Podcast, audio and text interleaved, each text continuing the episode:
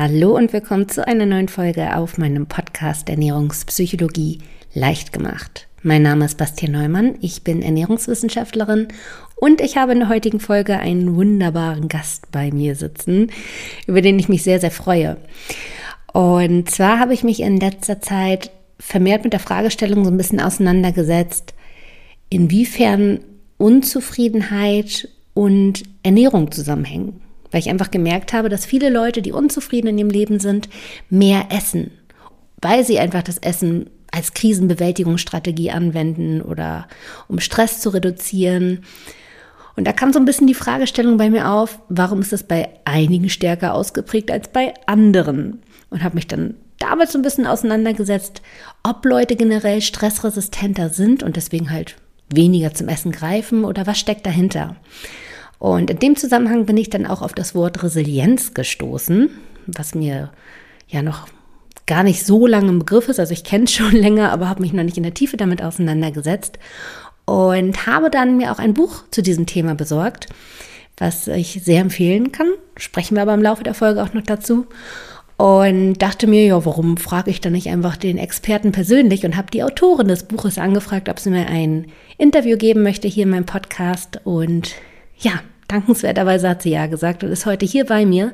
Die liebe Dr. Christina Berndt. Sie hat Biochemie studiert und arbeitet nun seit vielen, vielen Jahren als Wissenschaftsjournalistin, schreibt unter anderem halt auch für die Süddeutsche Zeitung, aber ist eben auch Autorin und schreibt dort unter anderem über das Thema Resilienz. Deswegen freue ich mich sehr, dass ich Sie heute hier ausquetschen darf über das Thema und hoffe, dass da auch der eine oder andere Impuls für euch dabei ist zum Thema Resilienz und wie das Ganze auch Auswirkungen aufs Thema Ernährung und Essverhalten haben kann.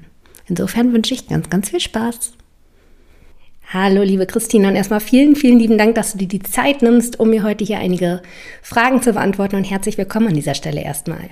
Ja, hallo, vielen Dank, dass ich erzählen darf über dieses tolle Thema Resilienz. Das mag ich nämlich wahnsinnig gerne, weil ich finde, dass wir das alle so brauchen können in unserem Leben.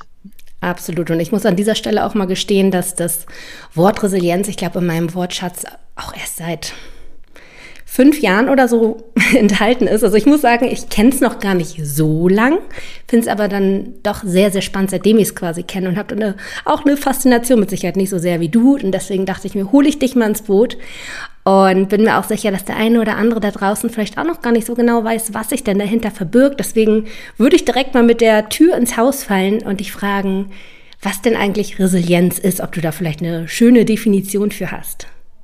Ja, Resilienz wird halt inzwischen in ganz vielen Bereichen verwendet, aber eigentlich ist es, wenn man es gebraucht, in der Regel in der Psychologie zu Hause. Und es geht im Grunde um unsere seelische Widerstandskraft, ja, dass äh, äh, manche von uns eben viel aushalten und manche von uns dann eben doch schnell leiden oder sogar auch krank werden an der Seele.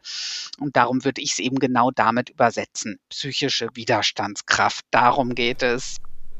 Genau, ich hatte in deinem Buch Resilienz, da kommen wir bestimmt auch nochmal zu, zu, drauf zu sprechen, auch gelesen, das fand ich ganz passend, ähm, dass du es dort beschrieben hast als Hornhaut der Seele. Das fand ich auch sehr schön, dass man da quasi so ein bisschen eine dickere Haut hat, bisschen mehr was ab kann als andere und nicht ganz so zerbrechlich ist. Ja, genau. Das finde ich auch ein ganz schönes Bild. Ne? Ganz wichtig finde ich, dass man sich jetzt nicht vorstellt, dass irgendwie drum geht, wie so eine Ritterrüstung oder so, ja, dass man so völlig unbeeindruckt von allem durchs Leben stapft. Darum geht es ganz bestimmt nicht. Denn natürlich ist es ja auch gut, dass wir ein Stück weit empfindlich sind und natürlich dürfen uns Dinge was ausmachen, ja. Und klar darf man traurig sein und sich ärgern und manche Sachen überwinden, was eben nur gut wäre, wenn wir eben daran nicht zerbrechen und wenn wir nach so einer Phase von Frust, Trauer, Wut dann auch wieder zurückkommen ins Leben und sagen, okay, jetzt versuche ich was Neues, Mann, wo das andere nicht geklappt hat oder jetzt habe ich es halt hinter mir. Ja, ganz, ganz, ganz spannend. Und wenn ich mal so an mein persönliches Umfeld denke, da fällt mir auch relativ schnell ein, wen ich so als resilienter beschreiben würde oder nicht. Das heißt, ich würde jetzt mal einfach, ähm, korrigiere mich da, falls ich da falsch liege, ich bin hier nicht der Experte, ähm, sagen, dass Leute eine verschieden stark ausgeprägte Resilienz haben. Und wenn dem dann so ist, äh, als nächste Frage, wodurch entsteht denn eigentlich Resilienz? Ist es wirklich, ich sag mal, angeboren, vielleicht sogar in unseren Genen oder ist es etwas, was wir im Laufe unseres Lebens eher erlernen? Mhm. Also klar, das beobachtest du total richtig. Ja, es gibt natürlich Menschen, die so der Fels in der Brandung sind, ne, wo man so denkt, Mensch, den haut ja irgendwie auch nichts um. Oder ich hatte so eine Tante, die so beeindruckend immer fröhlich und gut drauf war, obwohl ihr natürlich auch ganz schlimme Dinge passiert sind in ihrem Leben. Und dann gibt's eben andere, denen machen Dinge, wo wir so sagen, ach mein Gott, so schlimm ist das doch nichts, relativ viel aus. Ja, also so, wir sind da schon unterschiedlich ausgestattet. Und ich würde das aber auch gar nicht werten wollen. Also äh, wie gesagt, also auch auch äh, Empfindlichkeit ist was Positives, solange man in einer guten Welt lebt. Wenn es schwierig wird und man irgendwie eine Krise, eine Herausforderung oder Ärger hat, dann kann eben Empfindlichkeit auch schwierig werden. Und äh, ganz viel davon ist uns echt schon in die Wiege gelegt. Ne? Also wie du so sagst, vieles davon kommt schon mit den Genen. Das kann man sich, glaube ich, auch vorstellen, dass äh, ne, manche Leute einfach so vom Charakter so sind, wo man auch schon bei Kindern sieht, da gibt's ja auch schon mutige und eher zurückhaltend empfindliche. Ähm, aber das ist eben nicht alles. Also klar, manches ist Genetik, manches ist auch wirklich, wie verarbeite ich Stress, ja, schütte ich wie irre Stresshormon aus, äh, äh, weil eben mein Gehirn so geschaltet ist, wenn es stressig wird, oder bin ich eher ruhiger. Aber vieles äh, ist ja, also letztlich geht es ja bei Resilienz drum, wie gehe ich damit um, wenn es schwierig wird. Wenn ich eine Krise habe, wenn mir mein Mann sagt, er lässt sich scheiden, wenn mir der Arzt sagt, ich habe eine fiese Krankheit, wenn mich eine Kollegin auf der Arbeit ärgert, wenn Pandemie ist. Also so wie gehe ich mit diesem ganzen Krempel um? Und äh, das hat ja nicht nur was mit meiner Persönlichkeit zu tun. Klar, manche sind eben fröhlicher, nehmen es mit Humor, manche ziehen sich's ganz tief rein. Es hat auch was letztlich mit Strategie zu tun. Wie gehe ich denn damit um, wenn es schwierig wird? Habe ich Unterstützung? Habe ich Freunde? Habe ich Hilfe? Habe ich Ideen? Ja, also insofern spielt auch so eine gewisse Lebensklugheit eine Rolle. Habe ich Ideen, wie ich jetzt damit umgehe und wie ich das Beste draus machen kann? Und das ist eben letztlich auch das Gute, weil es nicht nur angeboren ist oder anerzogen, sondern auch eine Strategie ist, kann ich das halt auch lernen. Okay, also schon mal ganz, ganz viel Wertvolles. Einmal möchte ich nochmal darauf zu sprechen kommen, was du eingangs sagtest. Ähm, und das nochmal betonen, dass es jetzt gar nicht zu bewerten ist, von wegen resiliente Menschen sind irgendwie besser oder stärker oder kommen besser durchs Leben, sondern dass es da wirklich situationsabhängig ist und auch eine gewisse Sensibilität etwas sehr Schönes haben kann. Also das nochmal äh, gerne festgehalten, weil ich das einen ganz, ganz wichtigen Punkt finde, weil ich mich selbst manchmal dabei erwische, dass ich ähm, eine gewisse Sensibilität als Schwäche ansehe, aber richtig eingesetzt das halt ja gar nicht so ist. Deswegen das an diesem Punkt nochmal festgehalten. Ja.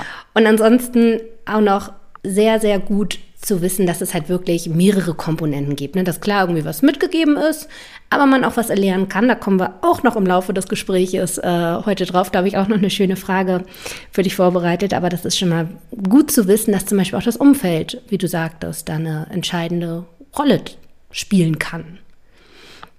Und ähm, ich habe ja gerade schon gesagt, so hey, wenn ich an mein Umfeld denke, habe ich da so ein paar Menschen, wo ich so sage, ja, die würde ich jetzt als resiliente einstufen. Gibt es da tatsächlich irgendwie auch so, ich sag mal, greifbare Charaktereigenschaften oder sowas, die man festmachen könnte, die recht typisch sind bei resilienten Menschen oder ist das ganz, ganz bunt? Nee, das gibt sogar eine richtige Liste, ja, wo man sagen kann, das sind Schutzfaktoren. Faktoren, so nennt man das, ja, äh, weil es ja eben nicht nur Eigenschaften sind, ähm, sondern zum Teil ja auch diese Strategien oder die Art, wie ich damit umgehe. Und darum spricht so die Wissenschaft von Schutzfaktoren. Ganz wichtig finde ich aber auch noch zu sagen, ja, man kann feststellen, manche Menschen sind resilienter und andere weniger. Das gilt aber auch nicht so schwarz-weiß. Ne? Also man kann jetzt auch nicht sagen, ja, hier die Tante, die äh, kommt dann auch immer gut durch, äh, sondern es hängt auch davon ab, um welche Herausforderung geht's denn da gerade? Und wenn man vielleicht in Liebesdingen einigermaßen ne, stabil ist, dann haut einen vielleicht die Finanzkrise aber um, weil man da total in Panik gerät, wenn es finanziell schwierig wird. Oder anders, manche, die mit Krankheit wirklich gar nicht klarkommen oder dafür ne, ähm, mit dem finanziellen eher weniger Sorgen haben. Also so, wir haben da schon so unsere unterschiedlichen Empfindlichkeiten und es ist auch im Leben nicht immer gleich. Es gibt einfach auch Phasen im Leben, wo man es vielleicht einfach schwerer hat. Ja, und dann gibt's halt tatsächlich eine ganze Reihe von solchen Punkten, von diesen Schutzfaktoren, wo man sagen kann, das vereint die Menschen, die eher gut mit Krisen klarkommen. Und das hat man wirklich so rund um den Planeten in allen möglichen Situationen untersucht, eben bei Scheidungsmenschen, ähm, äh, ne, die also eine Scheidung hinter sich haben, bei schwerer Krankheit, aber auch bei Umweltkatastrophen, bei Geflüchteten, bei allem Möglichen, was so dieser Planet bietet an schrecklichen Dingen im Leben, stellt man fest, es sind immer die gleichen Dinge. Ähm, wenn man die hat, kommt man besser klar. Und das Aller, Allerwichtigste dabei ist wirklich so eine Bindungsfähigkeit. Also bin ich in der Lage, Freundschaften aufzubauen? Habe ich ein Netzwerk? Das ist auch was, was uns jetzt am ehesten durch die Pandemie gebracht hat, wenn man eben Leute hatte, auf die man sich verlassen konnte. Auch einfach Leute hat, mit denen man sprechen kann. Ja, wenn ich es gerade schwierig habe und ich kann mit meiner Freundin darüber reden, dann hilft die mir ja auch, Lösungen zu finden. Ne? Also es ist einerseits die Solidarität, aber ich habe ja auch gleich so ein Think Tank im Grunde, dass nicht nur ich darüber nachdenken muss, wie ich jetzt mit diesem Schlamassel umgehe, sondern mir auch noch meine Freundin sagt, du bei mir, als ich das hatte, habe ich das so und so gemacht. Ähm, also von daher ist so soziales Netz wirklich so das Nonplusultra. Und die nächste mega wichtige Eigenschaft ist Optimismus. Also wenn ich eben, ne, ich sitze im Schlamassel und denke, das wird schon wieder. Und andere sagen halt, das klappt ja nie. Also so diese Grundeinstellung zum Leben, dass ich also eher das Licht am Ende des Tunnels sehe oder denke, das wird jetzt immer alles noch viel schlimmer von heute an. Das sind ja so einfach ähm, ne, Sachen, die uns zwar beigebracht wurden, ja, oft haben wir das ja von unseren Eltern, die auch entweder gut oder schlecht auf die Welt gucken. Aber man kann das eben auch üben, indem man ganz aktiv sich beibringt, Lösungen zu finden und auch das Gute zu entdecken in der Krise. Okay, das sind schon mal zwei sehr, sehr sinnvolle Faktoren, wo ich einmal so ein bisschen den auch ein Faktor oder eine Ressource im Äußeren sehe, also das Umfeld, dass man auch so ein bisschen wahrnimmt, hey, was habe ich vielleicht auch um mich herum, was mir helfen kann, was mich unterstützen kann. Und dann aber auch so die innere Einstellung, ne? wie ein Optimismus, das positive Denken. Das wird schon wieder wahrscheinlich, ähm, dass da wahrscheinlich eine gute Kombination aus äußeren und inneren Ressourcen ganz hilfreich sein kann. Absolut richtig. Also das ist, hast du genau richtig erkannt. Es ist wirklich so eine Mischung. Ne? Manches steckt ganz tief in mir drin, äh, zum Teil ja auch diese Charaktereigenschaften, ne? wo man so sagt, na ja, natürlich ist es auch besser, man hat ein bisschen ausgeglichenes Temperament und nicht so dieses himmelhoch jauchzen zu Tode betrübt, zu dem ich so tendenziell neige. Aber das ist natürlich an sich nicht so gut, wenn ich, äh, wenn es schwierig wird, immer gleich denke, um Gottes Willen, das ist jetzt das Ende der Welt ja.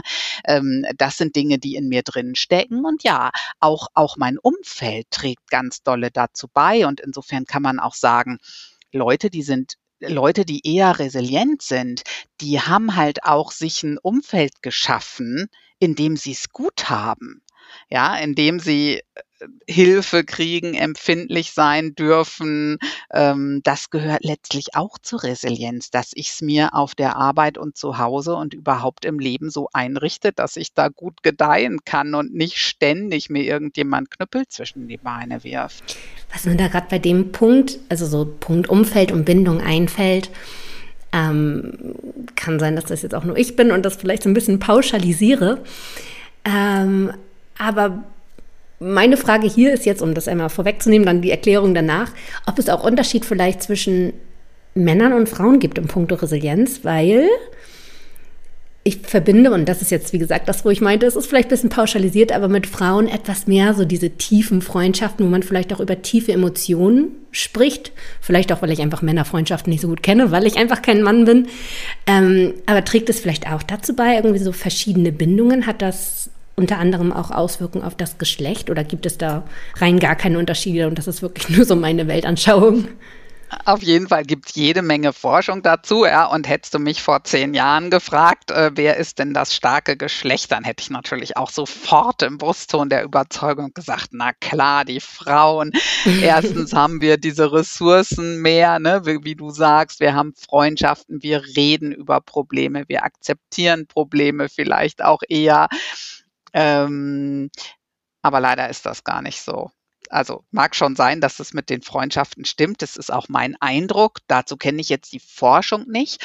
Aber zum Thema Resilienz ist es so, dass Männer genauso resilient sind. Also es gibt da einfach keinen Unterschied.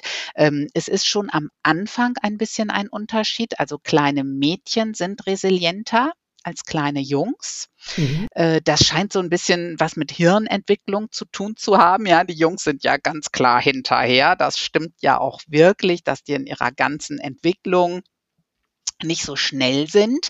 Und ähm, in diesen ersten Jahren, da sind Mädchen offenbar stabiler und die halten selbst ganz schlimme Dinge wie Missbrauch besser aus als Jungs.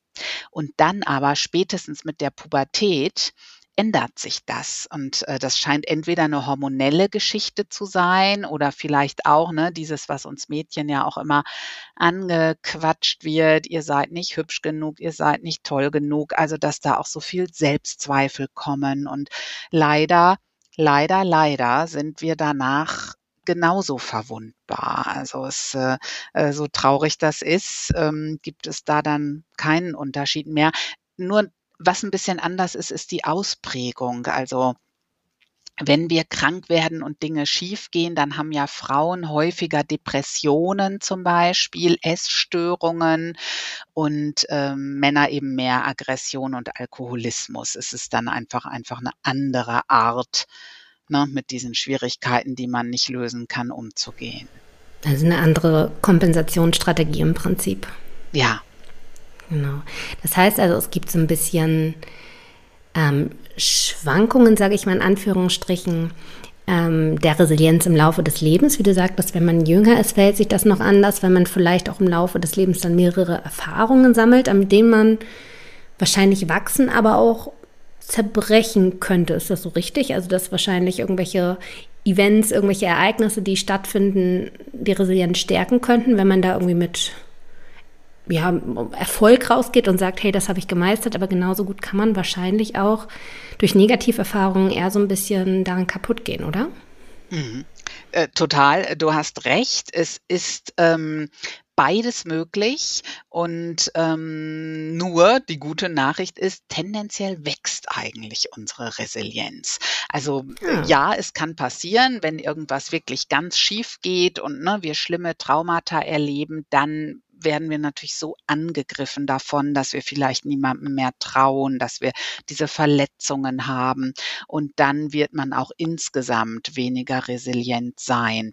Aber die aller, allermeisten Menschen legen im Laufe ihres Lebens an Resilienz zu. Und zwar einfach durch diese Erfahrung, wie du das schon genau analysiert hast. Also man stellt halt fest, ne, beim ersten Liebeskummer denkt man noch irgendwie, das wird nie wieder gut und ich werde nie wieder glücklich sein. Und dann dann irgendwann hat man das halt hinter sich und äh, ist wieder neu verliebt und hat halt gelernt, das wird ja doch wieder gut. Selbst wenn man sich so elend fühlt, dass man eigentlich sterben möchte in dem Moment kann das wieder gut werden und wird es im aller, aller, allermeistens ja auch. Und diese Erfahrung, die macht uns halt stark. Wenn wir das nächste Mal was erleben, dann wissen wir, ja, ist jetzt schlimm, morgen sieht die Welt schon wieder anders aus, je nachdem, wie schlimm das Ereignis ist. Und in einem Jahr sieht sie noch mal ganz anders aus. Und so, das ist einfach auch schon so die Bank, ja, die man hat, ähm, wo ja auch so dieser Optimismus und die Hoffnung, das Licht am Ende des Tunnels zu sehen, einfach durch Erfahrung gestützt wird. Und das trägt mich. Es ist übrigens auch total klug, wenn man es mal schwer hat, und man hadert mit irgendwas und äh, kommt nicht gut klar, sich auch ganz bewusst daran zu erinnern, ob man sowas schon mal hatte und wie man damals damit umgegangen ist. Oder auch, wenn man vielleicht nicht genau das Gleiche schon mal hatte, wie Liebeskummer, Pandemie, äh, Misserfolg, äh, Sex geschrieben, keine Ahnung, dass man dann aber sich an irgendeinen Erfolg erinnert. Also sagt, Mensch, ich bin noch eine coole Socke und da, da bin ich total stolz, als ich mal vor fünf Jahren ne, es irgendwie meinem Chef äh, gezeigt habe, indem ich ne, dem Widerstand geleistet habe und gesagt habe, hier guckt mal. Und hinterher hat der gesagt, wow, das hast du aber super gemacht. Also, dass man sich auch solche Sachen wirklich merkt, eventuell sich auch so ein Tagebuch macht, eine Liste, ne, auch E-Mails mit Lob in ein bestimmtes Postfach, äh, also einsortieren, so ein Ordner Lob und da rein, äh, damit man in diesen Phasen des Selbstzweifels und der Schwierigkeiten daran denkt und denkt, ja, jetzt habe ich hier vielleicht gerade Ärger oder war mal nicht so toll und habe da echt Mist gebaut auf der Arbeit. Jetzt erinnere ich mich aber mal an die zehn Lobmails.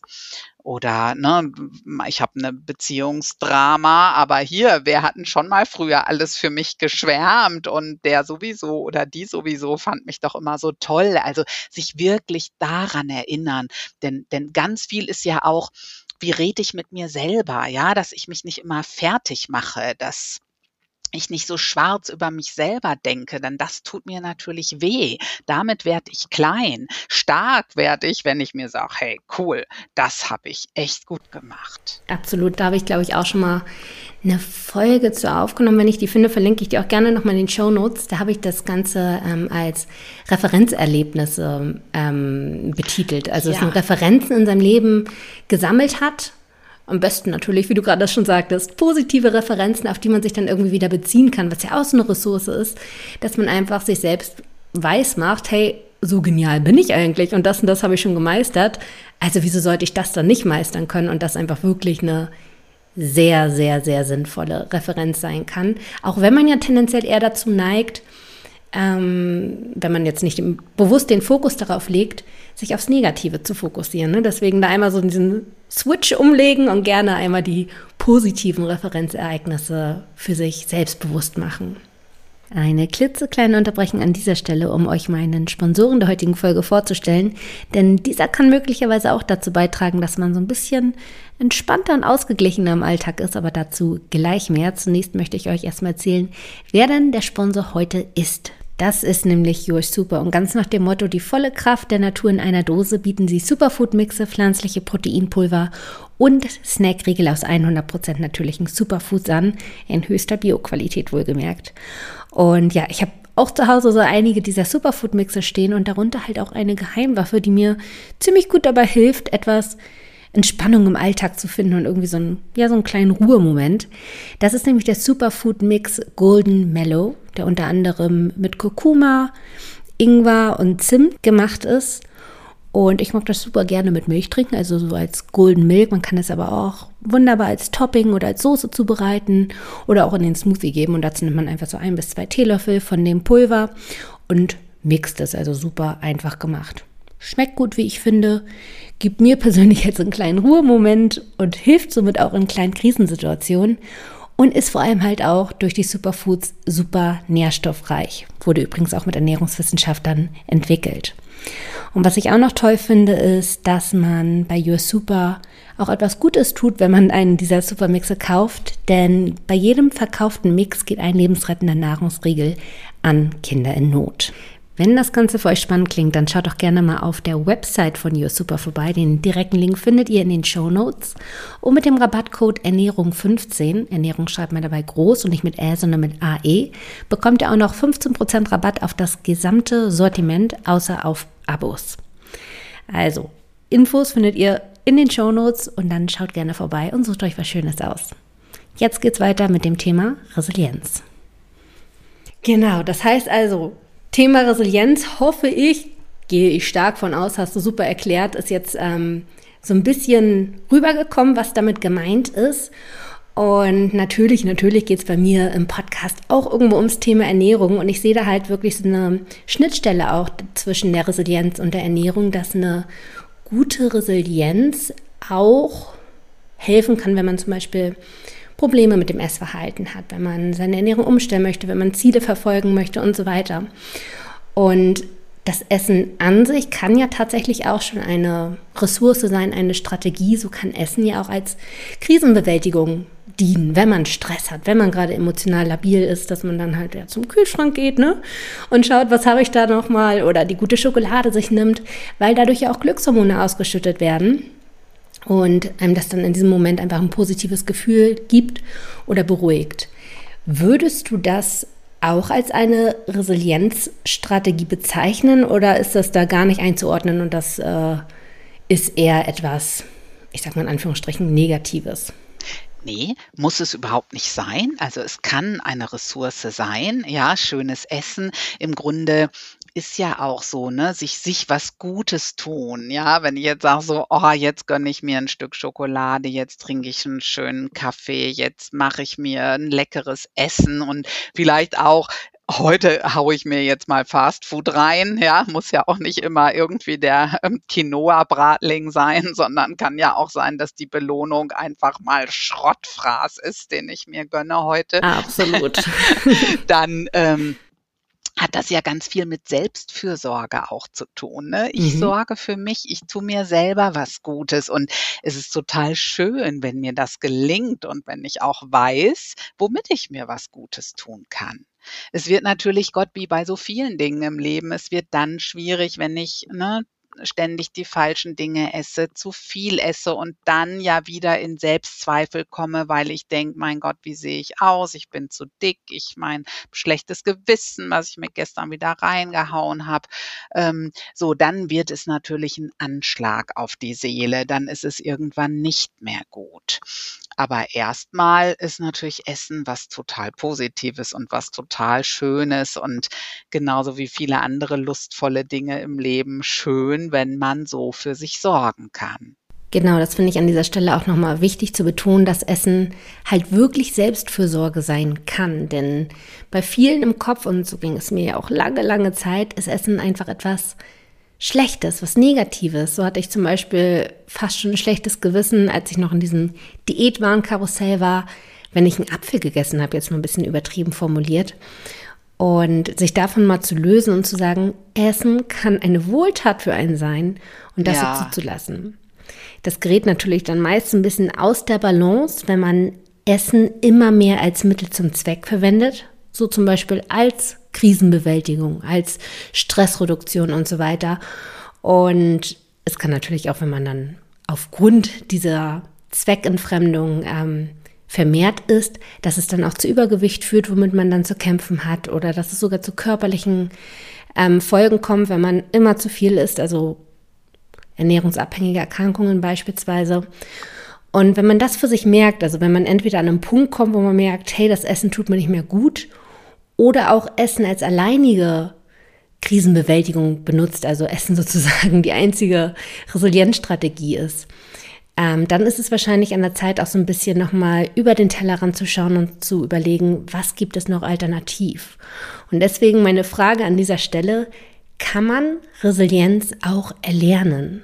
Also Gibt es Mittel und Wege, wie man noch weitere Strategien sich aneignen kann, wenn man merkt, hey, Essen ja. ist meine Strategie, die so ein bisschen Überhand gewinnt, da möchte ich rauskommen, kann man Resilienz erlernen? Ja, genau. Ja, da gibt's wirklich eine ganze Reihe von Dingen, die ich tatsächlich üben kann. Und ähm, äh, ne, manches kann ich nicht ändern. Also die Stresshormone in meinem Kopf zum Beispiel, wenn ich da eine genetische Veranlagung habe, dann kann ich da ähm, nicht so viel dran ändern. Was ich aber trotzdem lernen kann, ist zum Beispiel mit Stress umzugehen. Und äh, da ist eben eine Strategie auch, sich öfter mal stressigen Situationen auszusetzen. Also man spricht heute tatsächlich von Stressimpfung, mhm. weil ähm, man ein bisschen im Training bleiben soll. Ja, so wie das Immunsystem gegen die Viren. Wenn man sich impft, dann gibt man dem ja auch so ein bisschen so Pseudovirus. Äh, dann kann das ein bisschen üben. Und wenn das echte Virus kommt, dann kann es zuschlagen. Und ähm, genauso kann man eben auch ne, beim Stress im Training bleiben, indem man immer mal wieder sich auch auf kleine Herausforderungen einlässt. Also sich nicht nur zurückziehen, nicht nur auf dem Sofa sitzen. Das kann einem natürlich auch mal gut tun. Und es gibt, gibt bestimmt Phasen im Leben, wo ich das brauche, weil ich denke, es ist jetzt schon so schwierig auf der Arbeit, in der Beziehung, wo auch immer. Jetzt brauche ich mal eine Phase, wo ich wirklich ähm, nicht auch noch irgendwelchen Stress habe klar, geht klar, aber dann auch mal wieder den Finger heben. Also wenn es auf der Arbeit ein Projekt gibt, ähm, wo ich so denke, das versuche ich mal oder ne, ich bin jetzt so unzufrieden mit meinem Gewicht, ich möchte was dran ändern, dann sage, gut, jetzt nehme ich mir das vor. Dabei ist wenn ich mir Dinge vornehme, ja, am besten ist natürlich, äh, am, am größten wird die Resilienz, wenn ich dann auch Erfolg habe, ist ja klar, und nicht, wenn ich scheitere. wenn ich mir aber sowas vorher mal klar mache, dass das, was ich da jetzt mache, ganz schön schwierig ist und ich da eventuell auch dran scheitern könnte, dann ist das Scheitern schon nicht mehr so schlimm. Also wichtig ist es, sich so realistische Ziele zu setzen die dann auch klar zu formulieren. Also nicht sowas wie, ich möchte fünf Kilo abnehmen. Das klingt zwar auch nach klarer Formulierung, ist aber jetzt eher nicht so ne, das, was mir äh, was mir dann wirklich eine Handlungsanweisung gibt, sondern äh, mir dann auch ganz klar sagen, ich mache das auf die Art, indem ich genau das tue was weiß ich, eben einige Wochen keine echten Süßigkeiten, aber Zucker im Kaffee geht oder sowas. Oder eben sage, ich will mich gesünder ernähren. Ja, auch das ist ja so eins. Was heißt denn das gesünder ernähren? Dass ich mir dann halt ganz klar sage, ähm, keine tierischen Fette oder kein Fleisch oder also mir so ganz klare, keinen Alkohol, so klare Sachen vornehme, die mhm. ich dann auch wirklich durchziehe. Okay, das heißt. Ganz wichtig. Ja. Mhm. Nö, ich äh, gerne eine Zwischenfrage. nee, nochmal zusammenfassend heißt es ähm, im Prinzip, also Herausforderungen nicht scheuen, sondern ruhig, ja. ruhig mal raus, äh, das Leben passieren lassen. Und da aber, wenn ich es richtig verstanden habe, Situationen gerne wahrnehmen, die einen fordern, aber halt nicht überfordern, richtig? Ja, Richtig. Ich würde mir ja jetzt auch bei der echten Impfung, ne, würde ich mir jetzt auch nicht irgendwie das echte Virus in der Megakonzentration reinpfeifen, sondern ne, das sind auch dann abgeschwächte Erreger oder nur Stückchen davon oder so. So sollten wir das mit dem Stress auch machen. Also, und wenn ich eh schon ein Riesending am Laufen habe, was weiß ich, eine Scheidung, ja, und habe schon echt zu kämpfen, dann muss ich ja vielleicht nicht in dem Moment auch noch anfangen an meiner Ernährung Ernährung rumzudoktern zum Beispiel. Ne? Also dass man vielleicht sich da auch echt überlegt, muss ja auch nicht alles auf einmal sein. Das halte ich jetzt mal so ein bisschen in Grenzen. Und natürlich auch nicht die Sache, wo ich eh weiß, dass ich scheiter, sondern was, was ich auch schaffen kann. Also äh, ein bisschen realistisch sein. Also realistisch sein ist auch echt eine Resilienzeigenschaft. So Leute, die immer so Traumschlösser bauen und denken, das muss jetzt irgendwie alles ganz großartig werden da wird man natürlich wahnsinnig leicht enttäuscht. Was ein ganz, eine ganz, ganz wichtige Übung ist, ist wirklich diesen Optimismus zu schulen, ne? wo wir am Anfang schon gesagt haben, das ist eine Riesenressource, ein Riesenschutzfaktor, wenn man optimistisch sein kann. Also eben in einer schwierigen Situation zu denken, wird schon wieder. Ähm, und ja, wie kann ich das denken? Wir gucken ja oft so negativ auf die Welt. Wir laufen so durch unseren Alltag und stellen fest, oh, das hat wieder nicht geklappt, da habe ich wieder Mist gebaut, ähm, da hatte ich wieder Pech, immer habe ich Pech, war ja klar. Äh, diese Denke, die, die müssten wir versuchen abzuschalten. Und das kann man, indem man seinem Gehirn wirklich beibringt, das Gute wahrzunehmen. Also statt dass ich sage, mein Gott, in dem Podcast, da hast du dich jetzt schon dreimal verhaspelt, ja, hinterher zu sagen, aber den Rest der Zeit hast du eigentlich ganz flüssig geredet. ja, also sich nicht immer auf die drei Fehler, die man vielleicht auch mal macht, zu fokussieren, sondern darauf zu gucken, was alles gut war. Und ich wette, es ist noch äh, keinem bisher aufgefallen, dass du dich jemals hier verhaspelt hast. Nein, jetzt habe ich mich direkt verhaspelt.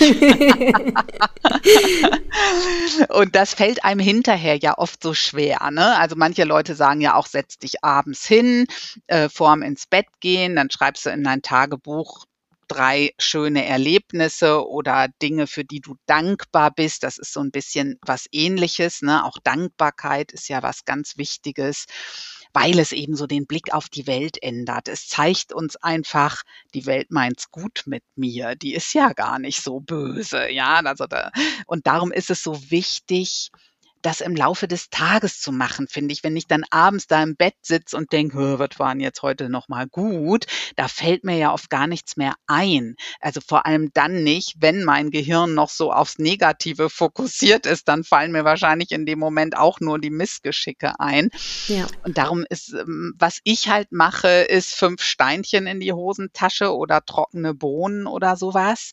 Und wirklich jedes Mal, wenn was Gutes passiert und irgendwas Kleines, ja, nur, nur irgendwas, was mir Freude bereitet, in dem Moment ein Steinchen in die andere Hosentasche.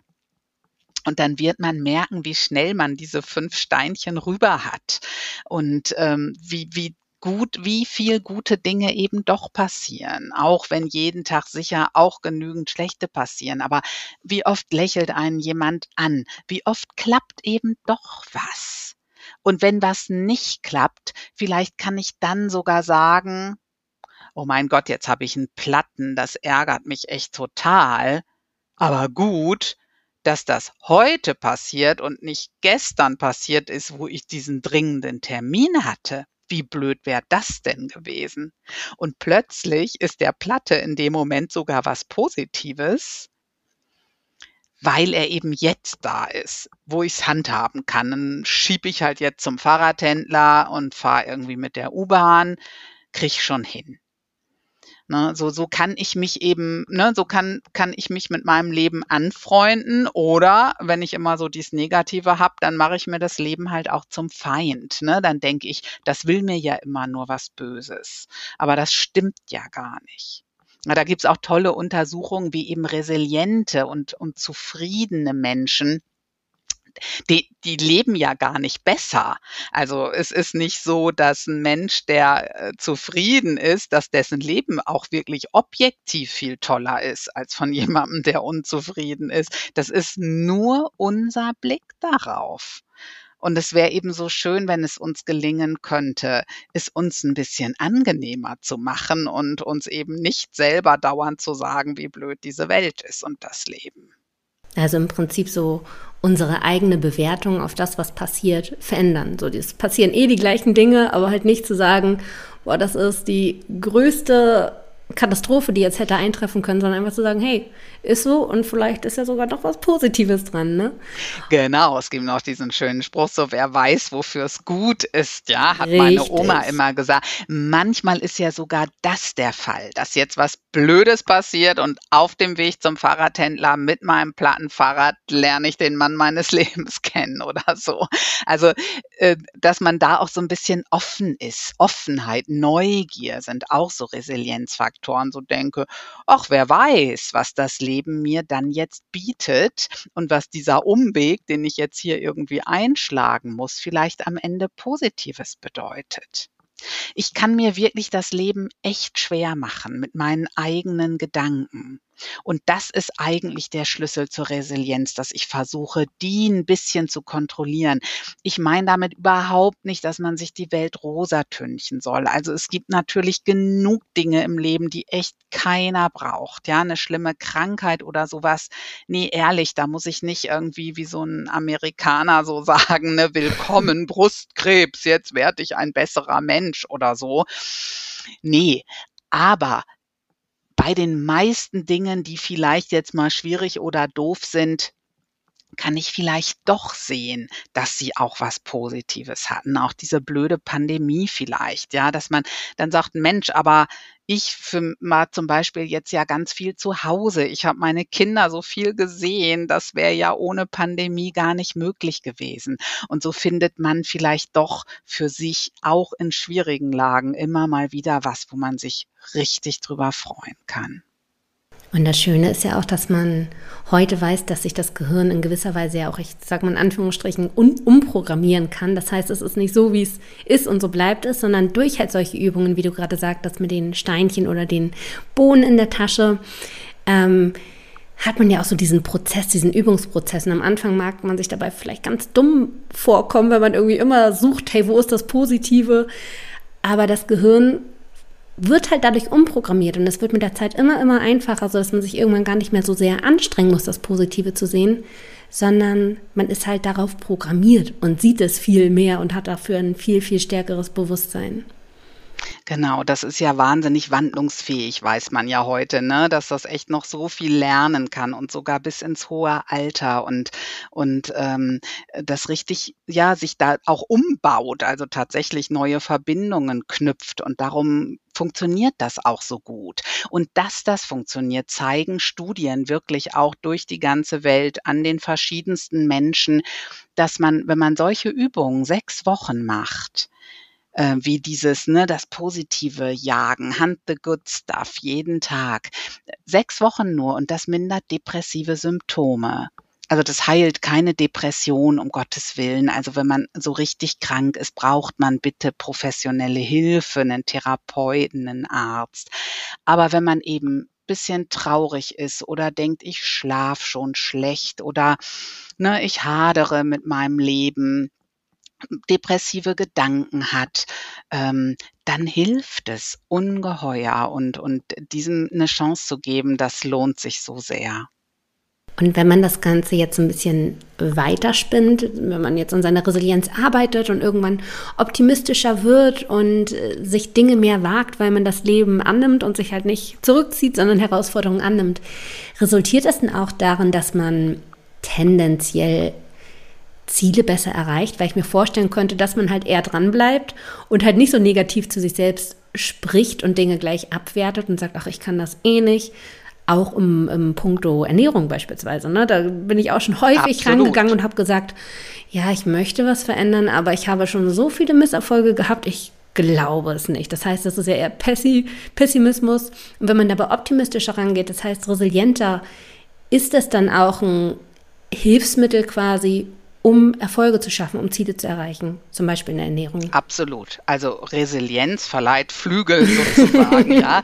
Denn also so, so der Schlachtruf äh, der Resilienten ist so im Grunde dieses, wir schaffen das, ich schaff das. Also das ist ja auch dieser Optimismus, ne, diese, dieses Besinnen auf die eigene Kraft, dass man zu sich selber sagen kann, ich schaff das schon.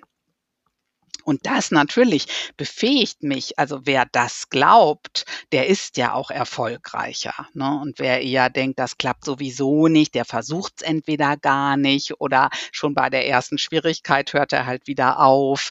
Ähm, ja, nein, Resilienz ist wirklich was, was uns auch befähigt, mit Problemen besser umzugehen und sie zu lösen, statt vor ihnen wegzulaufen. Das finde ich einen sehr, sehr schönen Spruch, den wir fast als Abschlusssatz stehen lassen können. Resilienz verleiht Flügel. Also ein sehr, sehr, sehr schönes Bild. Und jeder, der merkt, dass vielleicht das auch die Stellschraube ist, die einem selbst noch so ein bisschen blockiert, ähm, auch wenn es ums Thema Essverhalten geht, darf sich natürlich auch um Gottes Willen auf andere, alle anderen Lebensbereiche beziehen, aber halt auch bei der Ernährung, dann äh, ja, vielleicht war das ja heute ein kleiner Einblick, eine kleine Hilfestellung, so ein bisschen sich tiefer damit auseinanderzusetzen. Und wenn ihr das machen wollt, dann kann ich euch auch sehr, sehr das Buch von der lieben Christine empfehlen. Das liegt hier neben mir. Resilienz heißt das. Das Geheimnis der psychischen Widerstandskraft ist sogar auch ein Spiegel-Bestseller. Das heißt, ich habe hier Bestseller-Autoren in meinem Podcast. Freut mich sehr, sehr. Mhm. Ähm, genau. Und in dem Sinne bedanke ich mich ganz, ganz herzlich bei dir für deinen Einblick in dieses Thema Resilienz, in dieses wahnsinnig spannende Thema, belichtet von allen möglichen Seiten. Ähm, wie gesagt, ich glaube, da hat der eine oder andere viel mitnehmen können. Und ich hoffe, du hattest auch ein bisschen Spaß, dein Wissen zu teilen und bedanke mich an der Stelle nochmal ganz herzlich bei dir. Ja, vielen lieben Dank, liebe Bastian. Ich fand es ganz toll hier, dieses Gespräch. Danke für deine tollen Fragen und für deine klugen Gedanken, die du hier immer noch eingebracht hast und noch aus mir noch mehr rausgelockt hast. Vielen lieben Dank und alles Gute. Das wünsche ich dir auch. Vielen, vielen Dank. Ja, und wenn die Folge heute dir mehr Lust gemacht hat auf das Thema Ernährungspsychologie, dich vielleicht dahingehend motiviert hat, zu hinterfragen, warum sieht mein Ernährungsverhalten eigentlich so aus, wie es aussieht und welche Blockaden, was steckt dahinter, dass ich es nicht schaffe, mein Ernährungsverhalten umzustellen und eine gesunde Beziehung zum Essen aufzubauen. Wenn das so ist, dann schau doch mal super gerne beim Online-Kurs Ernährungspsychologie vorbei. Dort werden wir nämlich hinter die Kulissen gucken und schauen, was steckt eigentlich hinter deinem Ernährungsverhalten, warum isst du so, wie du isst. Du lernst also dich selbst zu verstehen und auch wieder eine gesunde Beziehung zum Essen aufzubauen, sodass du endlich wieder entspannter essen kannst, es lernen kannst zu genießen und langfristig auch wieder, ja, den Körper zu bekommen, den du gerne möchtest, in dem du dich wohlfühlst. Schaut gerne vorbei unter www.bastien-neumann.de slash Kurs. Den Link gibt es natürlich auch noch in den Show Notes. Und dann freue ich mich sehr, wenn ich dich vielleicht ganz bald im Online-Kurs begrüßen darf.